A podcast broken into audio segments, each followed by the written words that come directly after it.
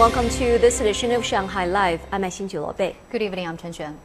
People from all across the city have been coming to Anting Town in Jiading District to enjoy the beautiful golden leaves of a 1,200-year-old ginkgo tree, as the leaves of the tree only turn yellow once a year during December.